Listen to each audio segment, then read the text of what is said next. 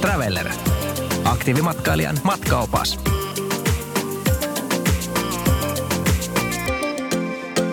Olympia kyllä Sestriere. Aika paljon laskettavaa ja ei kauhean kallis mesta.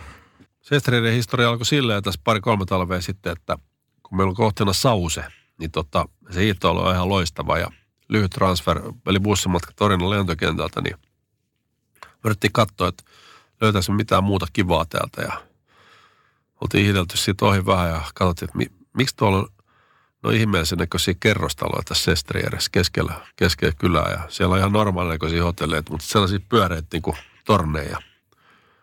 Ja alettiin vähän tutkia ja että mitä nämä rakennukset on ja joskus 60-70-luvulla oli Fiat ja autoilas on rakentanut sen niin kuin, ne on sulle omistanut koko kylän. Mm-hmm.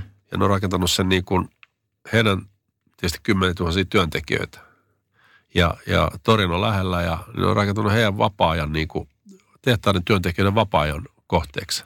Okay. Sen takia ne on rakentanut ne talot sinne ja näin poispäin. Me ihmeltiin vaan niitä miksi ne on ton näköisiä ne talot. Ne on edelleen siellä ja.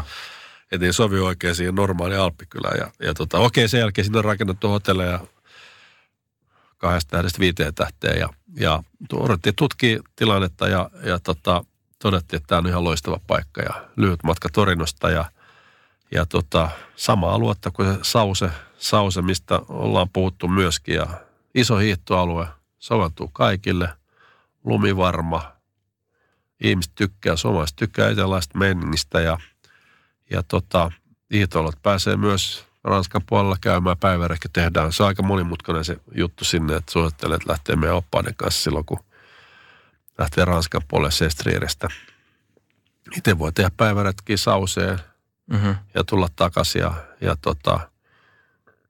Sestriessä on erinomaisia ravintoloita ja afterski on hillitty ja mukava ja hyvää ruokaa ja tällaista meininkiä, että ei voi mitään muuta kuin suositella kohdetta. Myös lapsille. Ja aloittelijoille ja pro-hiihtäjille ja kaikille.